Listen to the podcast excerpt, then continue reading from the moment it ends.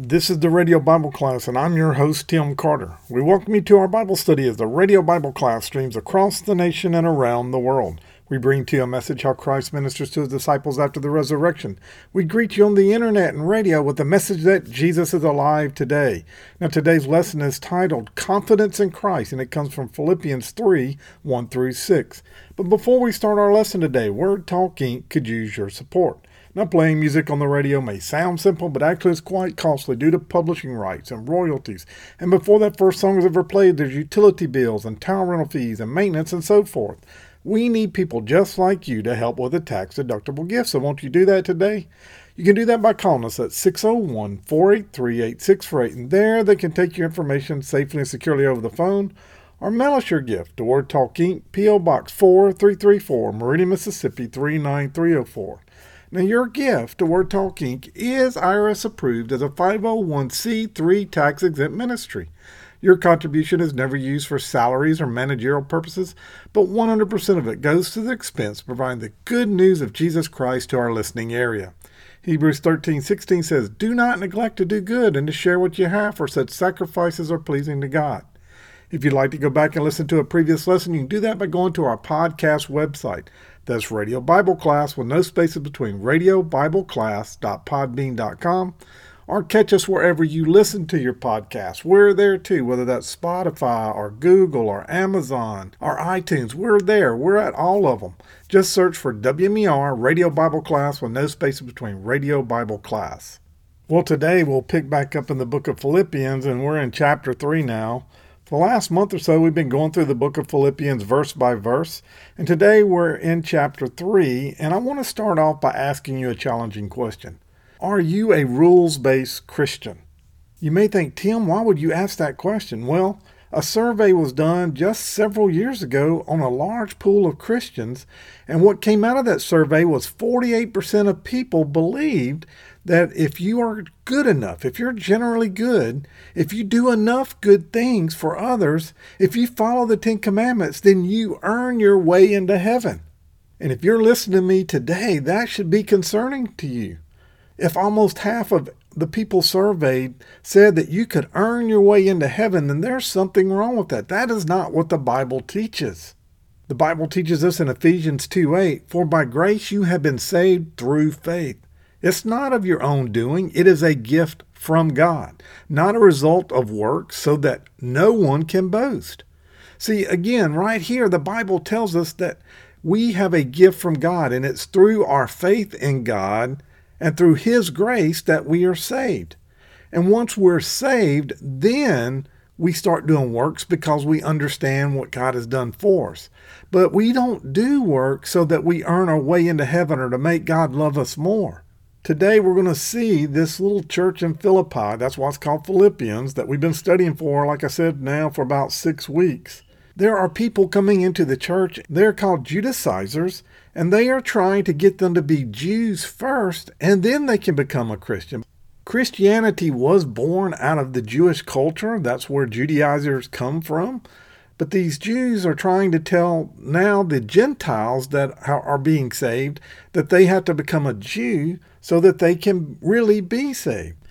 And while we probably don't have people coming into the church today saying that you have to be a Jew first before you're saved, there is a very tight parallel. There are people sitting in our church today that want people to get cleaned up. They want them to get their act right before they start coming to the church. And that's not what the Bible teaches. That's not what the church should believe. That's not what we as Christians should believe. And not only do you have that going on in the church, but outside the church, you have the world telling people, hey, if you're just good enough, if you just do the good things, if you try to live a good life, if you don't just hurt people, then you can make it into heaven that way. You don't have to go to church. You don't have to do the Christian thing. Just be good enough. Be a decent person. And all that will count when you stand before Jesus.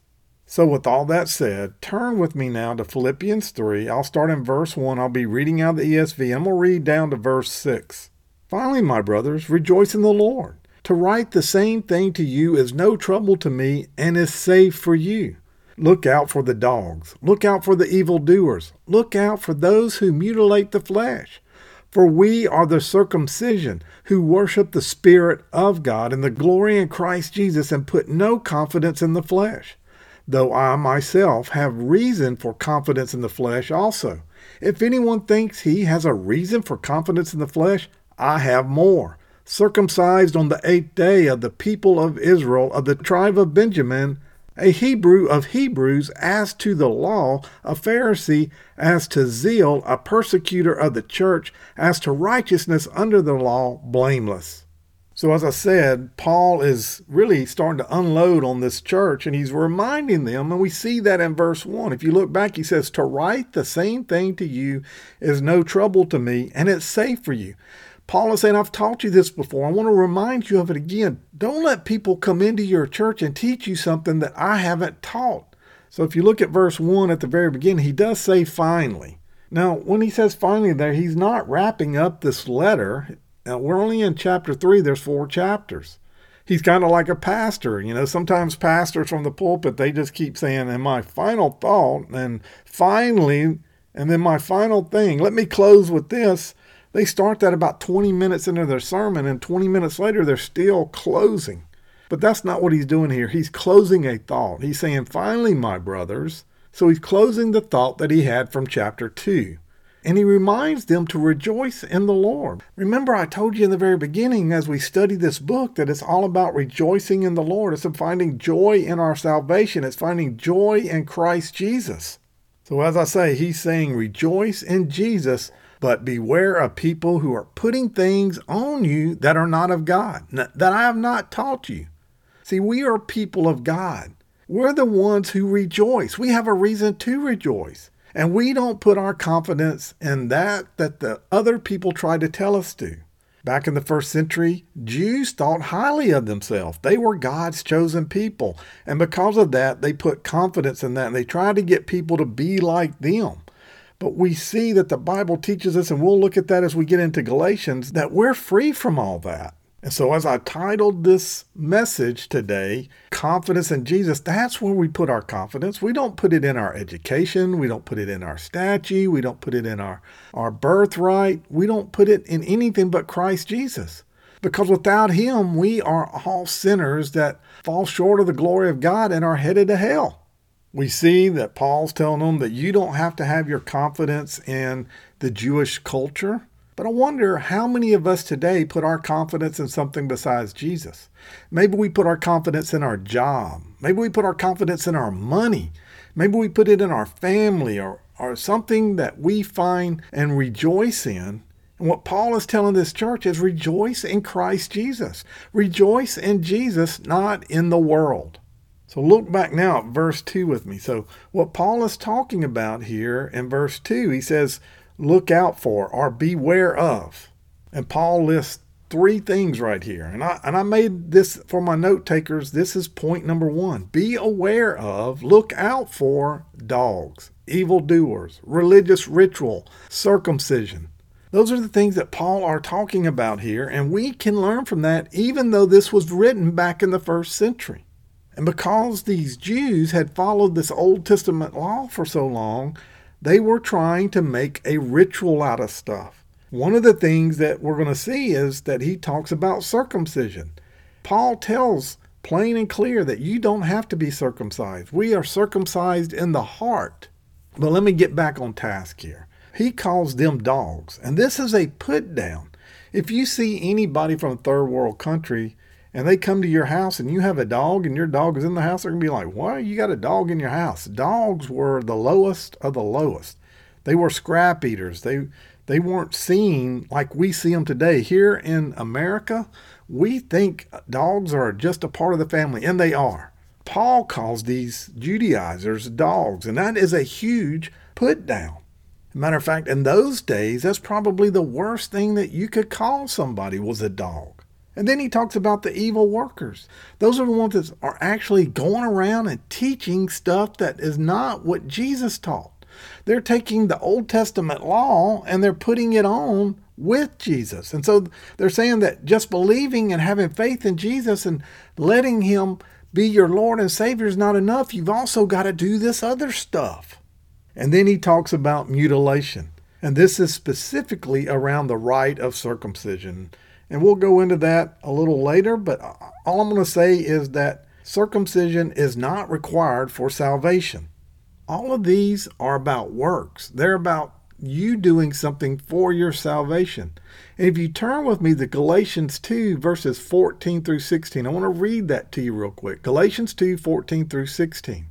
So, verse 14, but when I saw their conduct was not in step with the truth of the gospel, I said to Cephas before them all, If you, though a Jew, live like a Gentile and not like a Jew, how can you force the Gentiles to live like a Jew? We ourselves are Jews by birth and not Gentile sinners. Yet we know that a person is not justified by works of the law, but through the faith in Jesus Christ. So we also have believed in Christ Jesus in order to be justified by faith in Christ and not by works of the law, because by works of the law no one will be justified. Right here, Paul is telling the church at Galatia that you don't have to do the stuff of Jews, that even the Jews have to be justified in Christ. And so I get it. I really do. These people here have been Jews for so long and now they have these new converts, and how do I teach them? I teach them what I know. But I want you to understand that the Bible wasn't written at that time, and you had the disciples that were now taking what Jesus had taught them and they were building out the church. The church is in its infancy stage. I mean, it only seems natural that they would have followed the same rules. But Paul strictly warns the Philippian church don't let these people come into your church and put the old laws upon you. You're not a Jew, and therefore you don't have the history of the Old Testament, and you don't need it anyway. It's not about that. That was an outward sign, that was a covenant between Abraham and God. But now we have Jesus Christ who went to the cross and died on the cross, and that's where we put our faith. Jesus was the perfect sacrifice, and his sacrifice covered your sins. And your sins are washed white as snow when you believe on Jesus Christ and you believe on his finished work on the cross. By saying you have to do other things means that Jesus didn't do enough. If you turn to the book of Acts, chapter 15, right there in verse 1, it says that there were some men that came down from Judea that were teaching that unless you are circumcised according to the custom of Moses, you cannot be saved. But after Paul and Barnabas had heard about this and debated with them, it was decided that everyone would go back to the council. They would go back to Jerusalem, and there the elders would answer this question. The apostles and the elders. And we see in this chapter the outcome of that. Actually, I'll start in verse 6. The apostles and the elders were gathered together to consider this matter. And after there had been much debate, Peter stood up and said to them, Brothers, you know that in the early days God made a choice among you that by mouth of the Gentiles should hear the word of the gospel and believe. And God, who knows the heart, bore the witness to them by giving them the Holy Spirit, just as He did us. And He made no distinction between us and them, having cleansed their heart by faith. Now, therefore, why are you putting God to the test by placing a yoke on the neck of the disciples that neither our fathers nor we have been able to bear? But we believe that we will be saved through the grace of the Lord Jesus just as they will. What Peter says right here is that, hey, I saw this. I was on a rooftop. Jesus spoke to me in a dream and he said, Don't call unclean what I call clean. I want you to go down and I want you to witness to these Gentiles. And Peter goes down and the house is saved. Not only are they saved, but the Holy Spirit comes on them. They speak in tongues just like they did. And what Peter is saying is that I saw this firsthand. And so, why are we putting a yoke upon them that even we couldn't keep? And we believe that we are saved through the Lord Jesus Christ, and they are too. So, what does this mean to you and I? Even today, there are people, now they're not Judaizers, that attempt to put a yoke of bondage upon us as Christians regarding the law. You'll find those people. I assure you, they are in your church. I assure you, there are Christians that you talk to that will tell you that you have to follow a certain way. You have to do certain things. They exist. See, we're not justified by the works of the law of the church. We are justified by Christ and Him alone. He is our salvation. I don't want to turn this study in Philippians into a study of Galatians, but Galatians is clear on this. And I would ask you to go read Galatians. Galatians 1 6, listen to what Paul wrote to the church at the very beginning. He says, I marvel that you are turning away so soon from him who called you into the grace of Christ to a different gospel, which is not another, but there are some who trouble you and want to pervert the gospel of Christ. Paul is telling the church as he writes this letter to the Galatian church, I'm surprised that you turned so quick to these Judaizers. Paul is telling them to stay true to the gospel of Christ. Salvation is in Jesus Christ alone, not in works. Galatians 6:12 As many as desire to make a good showing in the flesh, these would compel you to be circumcised, only that they may not suffer persecution for the cross of Christ. So what Paul's saying right here in this verse, Galatians 6:12, and what he's really saying, the crux of the matter for the Philippian church is that the dogs of the world want the Philippians to be circumcised because those that weren't circumcised would be persecuted. Basically, be like us or you're going to be persecuted. Does that sound familiar? Does that sound like our culture today? The world is telling the church, be like us, do whatever we do so that we won't persecute you. And unfortunately, a lot of churches are falling for this. Unfortunately, a lot of Christians are falling for this. And we are called to be sanctified, to be set apart, to be separate. The world is telling you if you don't want to be persecuted, then you dress like me, you talk like me, you live like me. And what I want you to walk away from here today is understand that the dogs of this world, the dogs in the church, will do everything they can to try to put you into the bondage of things that are not of Christ. Matthew 7 6 says, Do not give what is holy to the dogs, nor cast your pearls before swine, lest they trample them under their feet and turn and tear you into pieces. So, are you a rules based follower, or do you follow Jesus Christ? Do you follow Him and let the Holy Spirit lead you in the areas that need to be sanctified?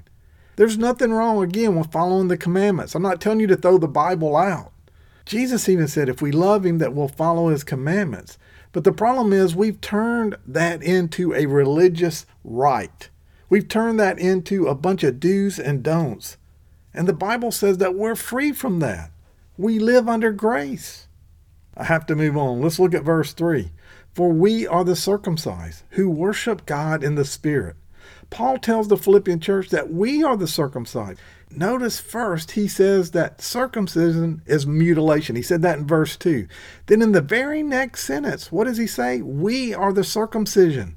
See, circumcision was defining an outward example, and it was about someone's piety. It was about being a Jew. But the New Testament teaches us that we now have circumcision of the heart. Romans 2:29, but he is a Jew who is one inwardly, and circumcision is that of the heart, in the spirit, not in the letter, whose praise is not from men but from God. Right there in Romans, Paul says that we are circumcised in the heart. It's no longer about an outward appearance. In the Old Testament, it was about an outward act. If you kept the outward, then you were good with God. But in the New Testament, Jesus comes along and he turns it up a notch. And now we see that the circumcision is no longer an outward thing, but it's inward. It's allowing God to change our hearts, not just what we do. Galatians 5 6, for in Christ Jesus neither circumcision nor uncircumcision avails anything, but faith working through love. But what the Bible is saying is that an outward faith avails nothing, but a faith that is rooted and grounded in spiritual things and in the heart is worship, and we are following the Spirit, and we are living with Christ, and we are saved through Christ. It is about Christ, and it's not about an outward act. In John chapter 4 and verse 23 and 24, Jesus is talking to the woman at the well. And he says in verse 23, But the hour is coming and is now here when the true worshipers will worship the Father in spirit and truth. For the Father is seeking such people to worship him. God is spirit, and those who worship him must worship him in spirit and truth, not about a bunch of outward acts. What the Bible is teaching us is the fulfillment of what Jesus spoke of a heart of worship that was Father centered, demonstrating the heart turns toward God, not merely outward, but inward.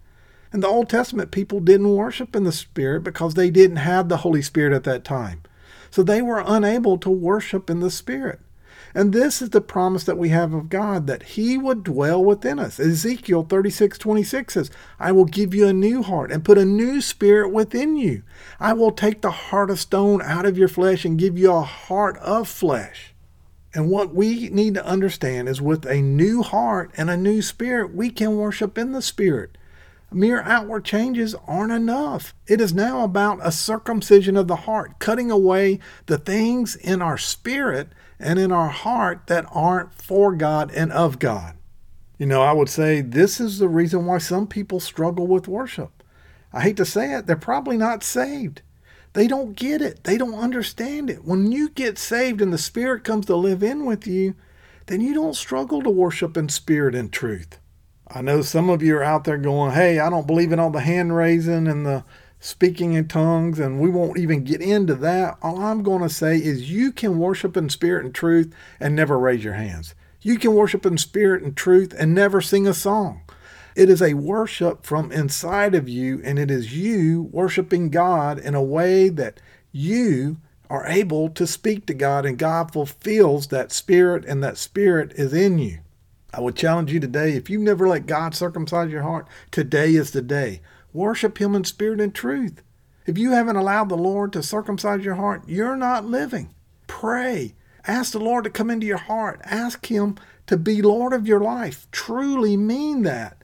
And the Holy Spirit will come in and He will circumcise your heart. And you pray if you've done that. Lord, help me circumcise my heart. Let me see the areas that are part of piety, a part that I think I'm better. Show me areas that are worldly that I need to get rid of that don't bring glory to you.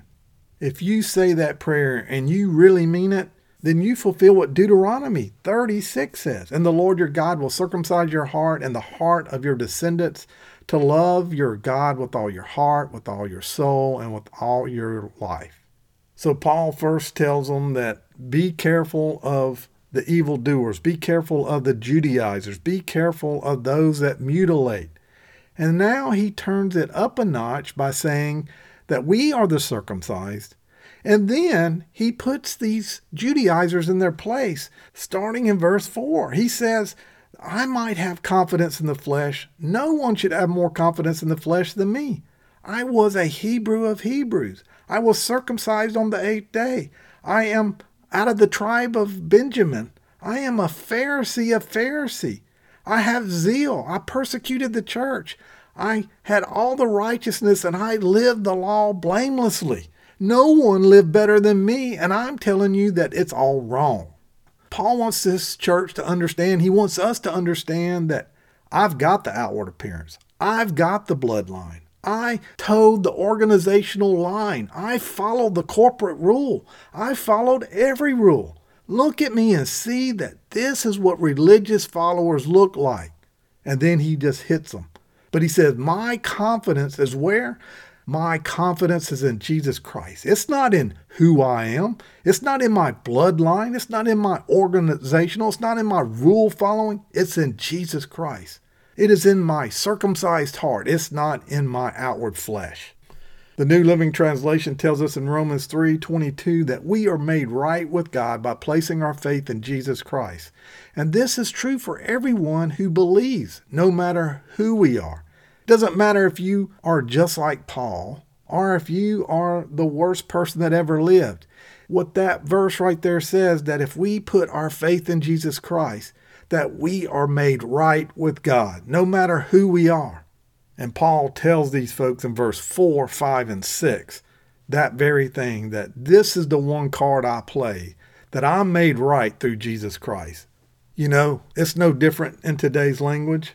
I grew up in the church. My parents were church believing, church going Christians. I served in my church. I attended services. I tithed. I didn't drink. I didn't smoke. I really didn't steal that much.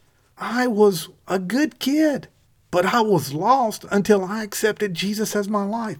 My confidence isn't in who I was born and what family I was born into. It wasn't that I grew up in the church. It wasn't that I served in the church. It wasn't that I was a deacon in the church. It wasn't that I tithed in the church. My card that gets me into heaven is that my complete confidence is in Jesus Christ, that He is the one who saved me from my sins. He is the one that washed my sins whiter than snow through His blood.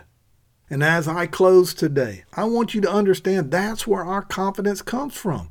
It's what 2 Corinthians 5:21 says, "For he made him who knew no sin to be sin for us, that we might become the righteousness of God in him." That summarizes it all. Jesus, who knew no sin, became and took on our sin for us that we may be able to stand righteous in front of God, a holy God. We're able to stand in front of him and all he sees is Jesus' blood. He sees Jesus. He doesn't see us. He doesn't see our messed up lives, our broken lives. You know, the gospel means good news. But to have the good news, there has to be bad news. And the bad news, Romans 3:23 tells us that we've all sinned and fallen short of the glory of God. Not one of us is righteous. No, not one. We've all fallen short. But the good news is right there that Jesus, who knew no sin, took on our sin that we might become righteous and stand before a holy God without blame, without punishment. He took away the wrath of God because he bore it on the cross for us. And today, if you don't know Jesus as your Lord and Savior, I pray today that you will. If you have accepted Jesus as Lord of your life, I pray today that you understand it's not about a bunch of do's and don'ts. It's that we wake up every day. We understand that it's not about us that our confidence isn't in us, that it's in Jesus Christ. So let me ask the final question again Are you a Christian rule follower? Or do you walk confidently in your relationship with Jesus? Do you know that you're going to heaven? Do you know that your life will be blessed by God because you put your trust in God and you do what God leads you to do versus doing what you want to do? See, it's not about us. It's about Christ. Our confidence is in Christ. Let us pray. Dear Heavenly Father, we come before you today, Lord, and I thank you for this lesson. Lord, I thank you for this letter that you inspired Paul to write to this church at Philippi. Lord, even though we're not in the first century, Lord, I know that there are people today that are just like these Judaizers. They're trying to put yokes of bondage on us, and that we are free through your Son, Jesus Christ, who died on the cross and we are free indeed. Lord, I pray for the ones that showed up today and they're living their life trying to read the Bible more and pray more and, and do more good things. And while that's important and while that's all good, Lord, that they don't lose focus that our confidence is in Jesus Christ and it's not in our works. That our salvation produces works and our works doesn't produce salvation. Lord, I pray for the divine appointment for the one that you sent today that's listening to this message. Lord, that's never accepted Jesus as their Lord. Lord, maybe they've gone to church. Maybe they're a deacon in the church. Maybe they're a tithe in the church. But they've never accepted Jesus as Lord of their life. Maybe they grew up in a Christian home like I did. Lord, I pray today that they will truly understand that they are lost and they are going to hell unless they pray and they accept you as Lord of their life, it's not about what they do. Even though those are important things, it's about accepting you as Lord and serving you as Lord. Lord, right now I pray that they would just ask you to be Lord of their life. They would believe on your finished work on the cross and they will commit to follow you. Lord, right now we just thank you for all the many blessings you give this ministry. Lord, I pray for everyone that listens to this lesson, Lord, that you will just give them a blessed week. It's in your name we pray. It's in Jesus' name. Amen.